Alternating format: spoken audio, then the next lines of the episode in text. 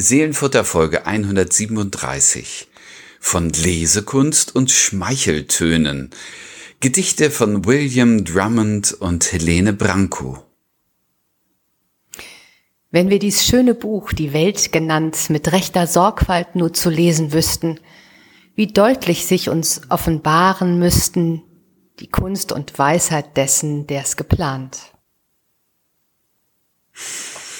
Hallo und herzlich willkommen draußen an den Endgeräten. Wir freuen uns, dass ihr wieder dabei seid. Zwei neue Gedichte, zwei neue Welten, die wir uns erschließen. Und es geht um Lesekunst. Das geht's ja eigentlich seit 136 Folgen auch schon, Susanne. Aber heute spielt es nochmal eine ganz besondere ähm, besondere Bedeutung. Susanne Gasowski ähm, hört ihr, sie hat eben dieses diese Zeilen schon mal gelesen. Äh, Autoren auf Eiderstedt haben wir immer gesagt, stimmt. Fast eigentlich nicht mehr so ganz, nein. Nicht nein, mehr. nein, nicht mehr wirklich. Nee. Autorin aus Hamburg. So ist es. Glückwunsch zum neuen Vielen Kapitel. Dank, vielen Dank. Vielen Dank, Und äh, ja, äh, Autorin aus Hamburg, meine Damen und Oh, Herren. wow. Freie und Hansestadt. Äh, und ich bin Friedemann Margot Pastor aus Husum. Ja, das ist was, ne? So.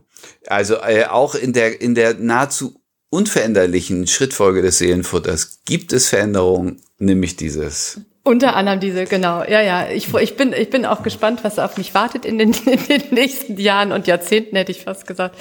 Aber es fühlt sich ganz gut an. Und ich bleibe trotzdem dem, dem, dem Nordfriesland verbunden. Ich habe ja noch einen kleinen Fuß auf Eiderstedt. Also so ist es ja nicht. Ganz, Äh, ganz so ist- werde ich dem, dem Meer auch nicht den Rücken äh, zuwenden. Und äh, denen, die gerade das Blut im in der Ader gefriert, was ich gut verstehen kann.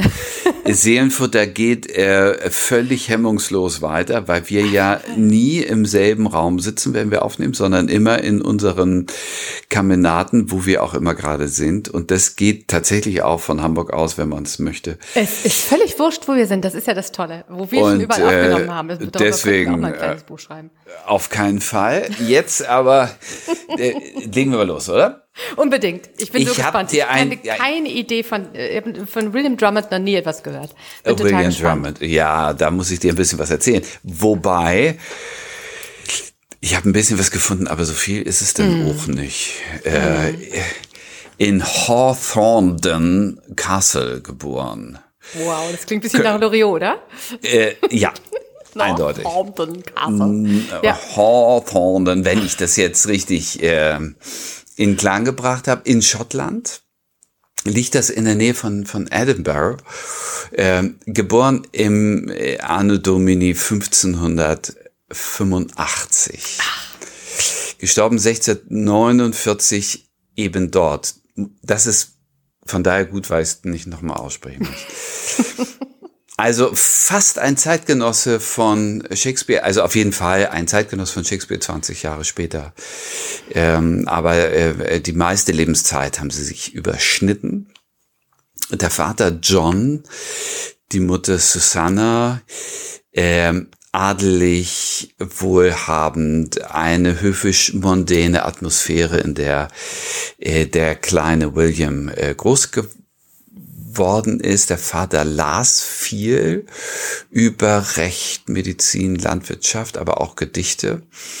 Und so kommt William früh an Literatur ran und hat auch selbst Lust zu lesen und zu schreiben. Highschool und äh, Universität in Edinburgh besucht und äh, er hat von sich selbst erzählt, mit 17 hat er so exzessiv gelesen, dass er ähm, fast erblindet ist. Er hatte wahnsinnige Augenschmerzen und es schien nicht weiterzugehen. Das war ja auch eine Zeit, wo äh, optische Lesehilfe selten und vor allen Dingen vernünftiges Licht äh, gar nicht war. Ja, allerdings. Ist dann nach dem Studium ähm, 1606 nach England gegangen, Frankreich, Spanien, ähm, kam wieder mit 400 Büchern, die er sich unterwegs gekauft hat. Und das spielt eine Rolle in seinem Leben. Also er ist äh, äh, Bibliophil gewesen und diese Bibliothek ähm, ist erhalten ähm, in weiten Teilen. Also auf jeden Fall äh, könnten Wissenschaftler in, äh, ähm, genau nachvollziehen, was da stand. Als er starb, hatte er 1600 wertvolle Bücher Und das ist äh, einfach ein Zeichen für eine große Neugier an der Welt, aber eben auch für eine Art, sich das Leben zu erschließen über Bücher äh, der verschiedensten ähm, Fachrichtungen und äh, damit das eigene Leben zu prägen. Mhm. Äh, 1630 hat er Elizabeth Logan geheiratet. Sie hatten neun Kinder, nur ein Kind davon überlebte den Vater. Und das Castle, in dem er groß geworden ist, hat er vom Vater geerbt und ausgebaut, äh, Hawthornden Castle. Und das ist zu einem Inspirationsort für viele geworden äh, aus der äh, aus der Gruppe der Dichter und Denker, sage ich jetzt mal. Ben Jonson ähm, ist seinerzeit neben Shakespeare der bedeutendste englische äh, Renaissance-Dichter gewesen. Er ist ein Freund von William Drummond gewesen und besuchte ihn zu Fuß von London bis nach Hawthornden, verbrachte da mehrere Wochen und äh, das hat nicht nur deren Freundschaft gestärkt, sondern auch diesem Ort eine Aufmerksamkeit in der Literaturwelt damals und bis heute gegeben. So viel mehr weiß ich jetzt nicht über Ja, aber das bedeutet Drummond. mehr als, als ich gleich. Aber gut. Ähm, mhm. Aber wir können ihn ein bisschen zeitlich einordnen. Äh, äh, räumlich äh, Schottland und mhm. ähm, also, äh, seinen, äh, sagen wir mal, äh, sozioökonomischen Kontext sehen. Mhm. Und jetzt lese ich euch das Sonett, das ich von ihm mitgebracht habe, das ich sehr besonders finde, ja. das ich sehr liebe, das ganz ähm, eigenwillig und schön und klar ist. Und das geht so. Du hast davon schon gelesen zu Eingang. Also mhm. wenn ihr jetzt denkt, kenne ich schon. Es gibt. Das habt ihr, vor, habt ihr vor sieben Minuten schon mal gehabt. Wenn wir dies schöne Buch Die Welt genannt mit rechter Sorgfalt nur zu lesen wüssten, wie deutlich sich uns offenbaren müssten die Kunst und Weisheit dessen, der's geplant denn seine Macht, die alle Mächte band, Gerechtigkeit, die straft vermessenes Lüsten. Und Vorsehung umspannend fernste Küsten, sie würden uns aus jedem Blatt bekannt. Doch uns, wie törige Kinder, freut's zu sehen, gefärbtes Pergament, nur goldene Ranken, so lassen wir das Beste uns entgehen, erfassen nie des Schreibers Grundgedanken. Und macht doch unser Sinn bei etwas Halt, ist's nur ein Bildchen an den Rand gemalt. William Drummond. Ja, sehr schön. Wunderbar, sehr klar, sehr klar strukturiert ähm, in, in dieser ähm, Sonettform. Ähm, ich, ich mochte es auch von Anfang an, als ich, als wir schicken uns ja immer gegenseitig die Texte und ich habe es das erste Mal gelesen und dachte, ja, da bin ich gleich zu Haus. Das kann ich, kann mhm. ich sofort, kann ich sofort mitgehen. Ich weiß direkt, was er, ähm, also es, es zieht mich durch die, durch die Versen und Strophen. Und dann finde ich, kommt hinten raus diese beiden ähm, Verse, die finde ich ganz besonders. Aber äh, Dazu wahrscheinlich später mehr. Was hat dich denn zu diesem, diesem ähm, Sonett gezogen? Die, die Sprache ist wunderschön, äh, der, der Fluss der Gedanken, was natürlich auch an der hochwertigen Übersetzung liegt, äh, die wir hier haben, aber ich finde diesen Kopfgedanken so berührend und so mhm. bezaubernd, mhm. wenn wir die schöne Buch Die Welt genannt mit rechter Sorgfalt nur zu lesen wüssten. Schau doch hin, Menschenkind. Schau dir diese Welt an. Äh, und wenn du da mit offenem Auge reinguckst, dann siehst du die Kunst und Weisheit dessen, der es geplant. Was für ein Kunstwerk das ist, was für ein ähm, was für ein großer Gedanke sich im Großen und im Kleinen dort niederschlägt. Das finde ich bezaubernd. Das finde ich äh, auch ungemein tröst, tröstend und tröstlich und wohltuend so in, in, mhm. in, in einer Zeit, in der es deutlich mehr Fragezeichen als Ausrufungszeichen gibt. Ähm, wir gucken uns das nochmal im Detail an, aber das ja. ist erstmal ein so grundpositiver Gedanke, der sagt, mach doch das Aug auf. Und dann siehst du Großartiges und du siehst die Handschrift des Schöpfers und dass das alles Sinn ergibt, was hier sich ereignet. Hm. Ja, ja, und dann äh, in, der, in der dritten Stufe ähm, ja, wie nennt man das sagen, soll man sagen, ruft er uns alle nochmal so ein bisschen zur Raison oder, oder ähm, doch uns wie töricht Kinder freut's zu sehen, gefärbtes Pergament, nur goldene Ranken. Wir lassen uns alle ablenken. Wir konzentrieren uns auf Dinge, mhm. die überhaupt nicht wichtig sind ähm, und lassen uns das Beste äh, entgehen. So lassen wir das Beste uns entgehen. Das fand ich, das fand ich sehr schön. Also äh, natürlich ist das, das ist auch in seiner Klarheit, ist auch einfach äh, wahr, ja, es ist einfach richtig.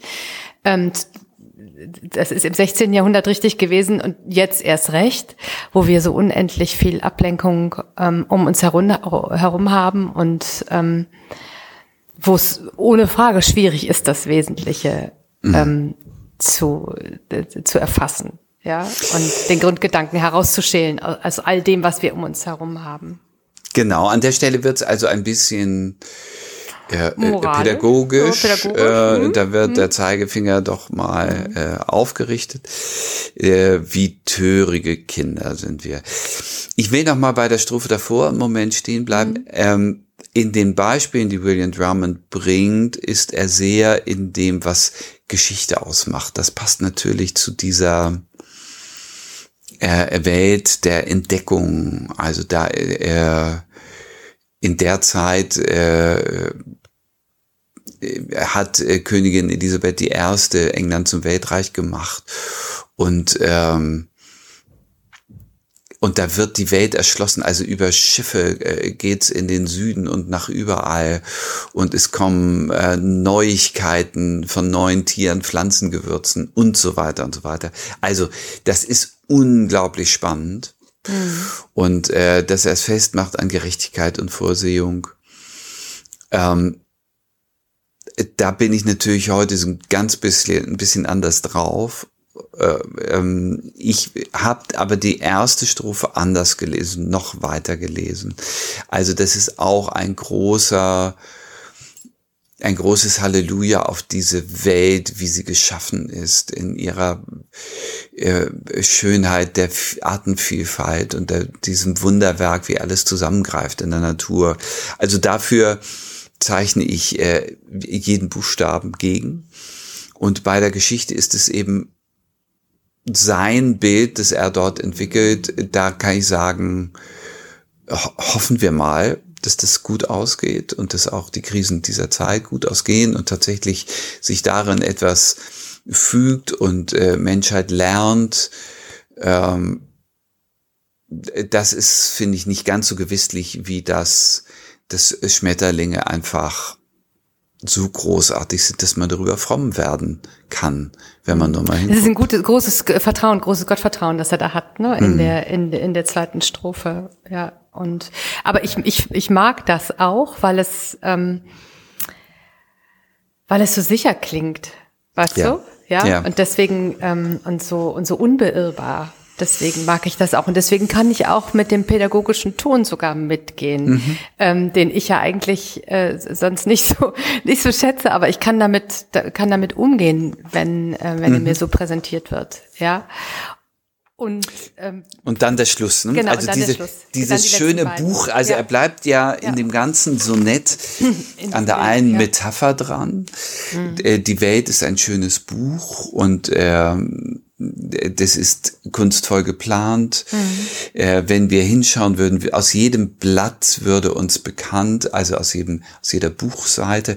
So und jetzt äh, erinnere ich noch mal, was der zu Hause stehen hatte, also dass er sich so begeistert hat für Bücher und darüber definiert hat und sagt dann in der dritten Strophe, wir sind ja auch so abgelenkt, immer gefärbtes Pergament, goldene Ranken, also äh, da, da, das ist der Tant, das ist äh, sozusagen die Spielerei, ähm, äh, die vom Eigentlichen wegführt. Und dann kommt er zum Schluss, und macht doch unser Sinn bei etwas Halt, ist nur ein Bildchen an den Rand gemalt. Das ist eben die kleine Notiz, die an dem, die nicht zentraler Text ist, sondern neben den Text gestellte Skizze. Genau, es ist nicht der Grundgedanke. Ja, ja. Wir, also das Erfassen dessen, äh, was dahinter steht, das große Ganze, das, das, äh, das bekommen wir nicht in den Blick oder viel zu selten. Und ähm, dazu ruft er auf, sich das, sich das tatsächlich einfach mal als als als Kunstwerk, als Gesamtwerk anzuschauen. Ja. ja? ja. Und das finde ich, das finde ich so schön daran. Und es ist natürlich, wenn wir sind immer nur eine bestimmte Spanne auf dieser Welt. Wir haben immer nur den Ausschnitt ähm, unserer, unserer sozusagen unserer Zeit, ähm, unseres Erfahrungshorizontes. Ähm, und natürlich kann man sagen, dass es nur ein Bildchen ist, das an den Rand gemalt ist. Und das, das, das wird auch so sein. Aber wir haben auch, und das mag ich auch an dem Gedicht, wir haben ja auch das Potenzial, das spricht damit, äh, äh, mhm. sozusagen uns damit ja auch zu, mhm. uns dem großen Ganzen zumindest mal zu nähern und den Grundgedanken zu erfassen. Also es ist Ganz möglich, genau. das zu sehen. Mhm. Ja. ja. Ich äh, habe mich daran so gefreut, äh, weil mir dabei nochmal eingefallen ist, wie Bücher im Spätmittelalter und in der frühen Neuzeit gestaltet waren. Ja, also die, was für eine Kostbarkeit das war, ja. Die ja, ja. Äh, von Mönchen übertragenen Bibelschriften, ja. ja, die hatten ja sehr viel Malerei, äh, äh, oft nicht illustrierend äh, den Text, sondern äh, kunstvoll äh, verzierend eher. Mhm. mhm. Und in den ähm, ersten gedruckten Büchern äh, ist schon auch viel optisch Interessantes dabei. Also diese eher technokratischen äh, Drucklegungen, die wir heute kennen, äh, die hat William Drummond nicht gesehen. Insofern sind diese Bildchen an den Rand gemalt tatsächlich seine Lebenswirklichkeit ganz, ganz reizend. Und dabei bleiben wir dann stehen, wenn wir in dem Buch blättern. Und immerhin, ne? So. Absolut. Immerhin. Und, und wie gesagt, äh, der kleine, es sind Kostbarkeiten gewesen. Ja, ja, ja. ja, ja. ja. Aber das große Ganze des Schreibers Grundgedanken, Kunst und Weisheit dessen, der es geplant, bleibt dann doch eher verborgen, wenn man sich ablenken lässt. Leute, schaut hin. Du hast ein Bibelwort dazu gesucht. Ja, ich habe den, ähm, ich habe es gefunden beim Epheser ähm, Kapitel 1, Vers 17. Ähm, ich weiß gar nicht, ob wir ihn mal schon mal hatten, ist auch egal. Aber mir fiel viel, also ich hatte jetzt fast gesagt, fiel er fast direkt dabei ein. Ich fange ja jetzt, also ich lese ja jetzt mit, mit dir gemeinsam für unser Projekt doch schon recht intensiv ähm, äh, die Bibel und dabei bin ich eben auf dieses Wort gestoßen, dass der Gott unseres Herrn Jesus Christus, der Vater der Herrlichkeit, euch gebe den Geist der Weisheit und der Offenbarung, ihn zu erkennen. Und das ist, mhm. finde ich, nimmt es so ein bisschen äh, mhm. auf, was William Drummond meint. Also wir haben, wir haben die Möglichkeit dazu. Und wenn wir uns tatsächlich trauen oder uns ihm in die Hand geben ähm, und als einmal ganz darauf einlassen, ja, dann, dann bekommen wir den Geist der Weisheit und der Offenbarung, ähm, ihn auch zu erkennen, mhm. ihn, den Grundgedanken, den, der, der alles geplant hat und ähm, alles so kunstvoll äh, bereitet hat. Mhm. ja, sehr schön, dazu. sehr mhm. schön. Und äh, mit Drummond könnte man sagen, äh, die Welt sehen heißt äh, Gott lesen lernen oder Gott erkennen. Und in dem Epheser-Vers geht es darum, Gott zu erkennen durch den Geist der Wahrheit genau. und darin dann auch die Welt lesen zu können. Schön. Mhm. Wunderbar. Ja, dann liest uns doch noch Drummond noch einmal dazu. Mhm.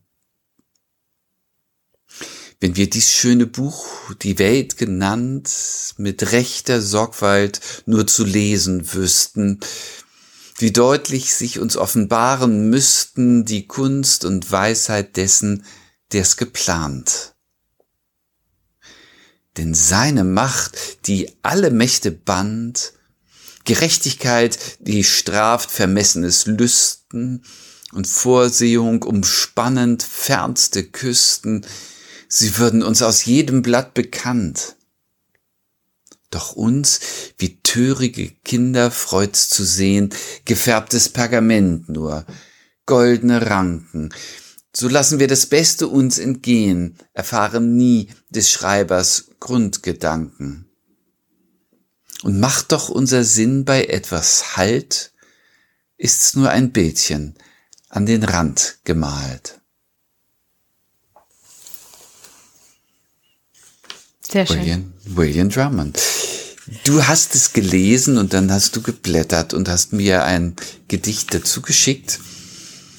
Ja, das fand ich schon sehr besonders. Erzähl mal. ja, Helene ja. Branco. Helene Branco, genau.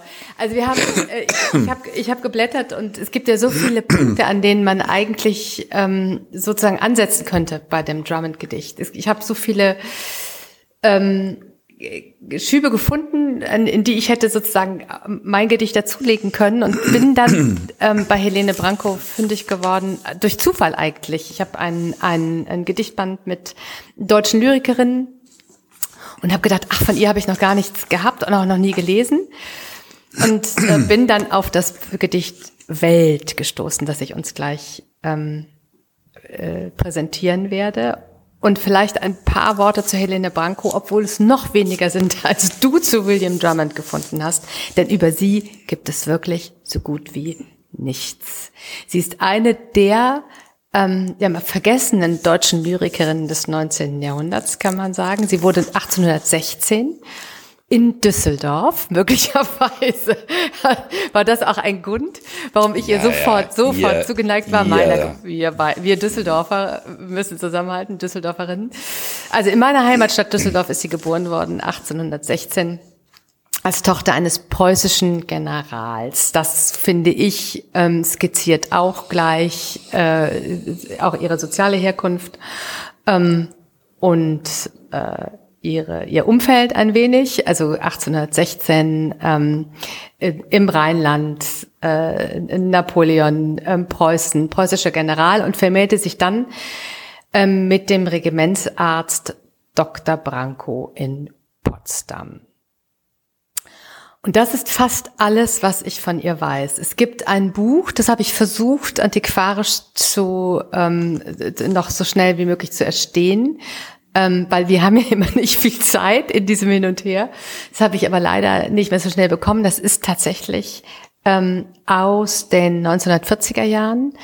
Ähm, da wird sie ein bisschen, bisschen mehr oder näher skizziert. Was ich noch weiß, ist, dass sie offenbar dem Wahnsinn verfiel. Also sie, sie wurde offensichtlich psychisch krank und hat ähm, ihr Leben in einer ähm, Anstalt äh, beendet, 1894.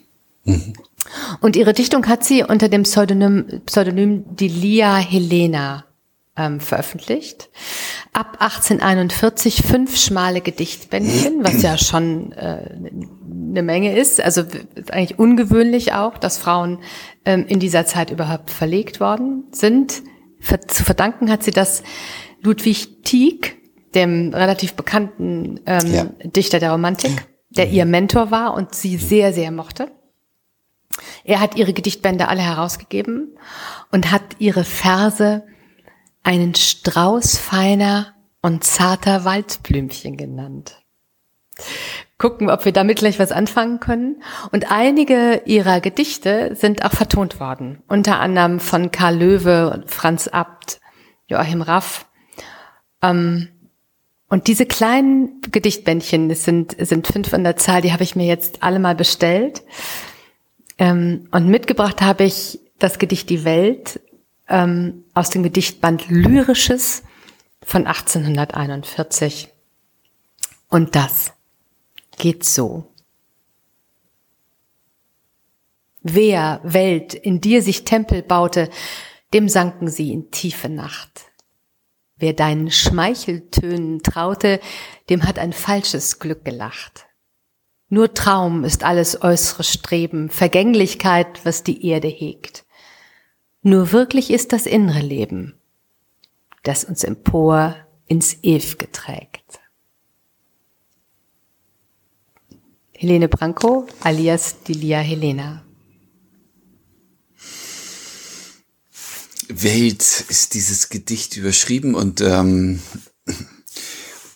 Die Welt ist das schöne Buch, das äh, William Drummond äh, beschrieben hat in seinem Gedicht. Mhm. Das ist der Anker unter anderem, ja. Das ist der Anker. Erzähl, was äh, dich so anspricht an diesen Zeilen von Helene Branco. Ich kann sehr gut verstehen, dass sie vertont wurde, also dass viele ihrer Gedichte vertont wurden. Ich finde, dass ähm, es hat, hat eine sehr schöne Melodie. Ich habe es gelesen, ich finde, und die, die sich sogar schon erschließt, wenn man es nur liest, also gar nicht laut vorträgt. Ähm, ich finde, es ist so ein ganz, so eine, also ich, ich, ich verstehe, was Tieck meint mit dem Strauß feiner, zarter Waldblümchen. Es ist, es ist melodisch, es ist zart und relativ schnell, finde ich. Man kann es, es, es liest sich schnell und hat ähm, einen ganz wunderbaren Rhythmus. Also ich gehe, komme jetzt gar nicht so sehr erstmal von den, von den, von den einzelnen Worten oder, oder Bedeutungen, sondern erstmal vom, vom Klang und vom mm. Rhythmus mm. Äh, dieses Gedichts. Und der hat mir, hat, das hat es mir sofort angetan. Ähm, Musst du da auch denken, also mir ist Ricarda Huch eingefallen. Mm. Ja, von, ja, von der ja. Art äh, Sprache ja, zu gestalten. Ja, ja, oh, ja, keine Frage. Ja, auf jeden Fall. Also ich habe, ich, aber du weißt, was ich meine. Ja, es ist genau, es ist so, Total. es, ja, ja. es ist so gestaltet und es ist so. Ähm, also fein. Es ist wie eine ne? kleine, Es so ein, ist- wie eine kleine feine Melodie, die man so vor sich Ja. hin pfeift. Ja, und das mochte ich. Es ist nicht. William Drummond ist sehr. Ähm, ah, wie soll ich sagen? Es ist, Bisschen ist so nett, pa- ist ein, ist ein Brett, ja. Aber auch pathetisch in der, Ja, äh, in genau. der, in der Anlage, ne? Ja, es hat Pathos und Mhm. hat es ist, ist, ist Gewicht. Es hat Gewicht, ja, sehr gewichtig dieses Gedicht. Und ähm, das Gedicht Welt von von Helene Branco kommt so ein bisschen feiner, ähm, äh, bisschen ähm, beschwingter herüber, obwohl das, was es ja sagt, gar nicht gar, gar nicht beschwingt sein mag. Ja, also eigentlich überhaupt nicht beschwingt ist unbedingt. Aber ihr ähm, also ich mochte einfach diese, ich kann es gar nicht sagen, ich mochte diese Form ganz, ganz gerne. Und das hat mich sofort in dieses Gedicht gezogen. Dann natürlich ähm, die Frage, was ist wirklich wichtig? Ja, worauf, worauf richte ich meinen meinen Blick? Ähm, sind es die, sind es bei William Drummond, sind es die, sind es die goldenen Ranken? Ja, ist es das, was wir uns so ähm, die, die bunten Blätter, von denen wir uns ablenken lassen. Ähm, und auch sie sagt, ähm, wer sich Tempel baut, wer deinen Schmeicheltönen äh, traut, ähm, dem hat ein falsches Glück gelacht. Ja, wer, wer glaubt, es ist alles einfach und es ist alles äußerlich und ähm, äh, das ist das wahre Leben und das ist die wahre Welt, äh, der hat nur die, der hat, der, der hat nur die Hälfte verstanden, wenn überhaupt. Äh, und das, ähm, das mag ich so sehr, diese Vergänglichkeit, was die Erde hegt. Nur wirklich ist das innere Leben, das uns empor ins Ewige trägt. Wenn ich, wenn ich verstehe, wer ich bin, wenn ich verstehe, was ähm, bei Drummond vielleicht äh, ähm, sozusagen der Grundgedanke ist, ja, in mir und ähm, um mich herum, ähm, dann ist es das, was, äh, was mich über das weit hinaus trägt, was um mich herum ist. Ja. Mhm, so lese ich das. Ich finde, es ist auch ein Kontrapunkt äh, zu dem William Drummond Gedicht. Also äh, es ist nicht die ähm, Verlängerung, sondern es ist ein, ein Gegenpart dabei, weil sie in einer Weise die Welt, die sie sieht, ähm, für den Irrweg hält. Also das, was äußerlich ist, was vergänglich ist, was äh, sichtbar ist. Ja, ja, in der Tat. Das ist der und, unter der, ja, der äh, und, und Mhm. bei, bei Drummond ist eigentlich, äh, wenn man nur mit offenen Augen durch die Welt geht, ist, äh, ist die Offenbarung des Ewigen irgendwie zu sehen. Und bei ihr könnte man fast überspitzen und sagen, mach doch die Augen zu. Also äh, das innere Leben ist, das uns emporträgt ins Ewige und nicht das, äh, was uns verbindet mit äh, der Schöpfung und mit dem mit den Umtrieben der Geschichte. Ja, ich, ich, ich verstehe, ich, kann ich völlig nachvollziehen. Und ähm, bei Drummond, ich glaube, dass ähm, dass Drummond durchaus sagt, mach die Augen auf und schau dir jedes, aber, aber verlier dich nicht in diesen Details. Ja. Ja, Ja, ja, ja, lass genau. dich nicht von dieser, von dieser, also die Schmetterlinge sind wunderschön, aber lass dich von ihnen nicht ablenken. Ja, das ist das, was wir, was mir, also was, was ich aus Drummond mitnehme, dass, ähm, dass wir viel zur Seite räumen, müß, äh, räumen müssen, um das Wesentliche zu sehen. Genau. Und bei ihr ist es tatsächlich so, dass sie sagt, ich lasst mal alles beiseite. Ja, und kommt, kommt ganz Mhm. bei euch an. Und ich finde auch, dass, dass du hast das gerade so schön in dem Satz ähm, gesagt, äh, mach die Augen zu. Und bei Drummond ähm, könnte man eher meinen, mach die Augen weit auf, aber schau in die richtige Richtung. Genau. Ja, Ja, so, ja. das ist, ähm, und da treffen Äh, beide sich so ein bisschen auf der, in, der, in der Suche nach dem Wesentlichen.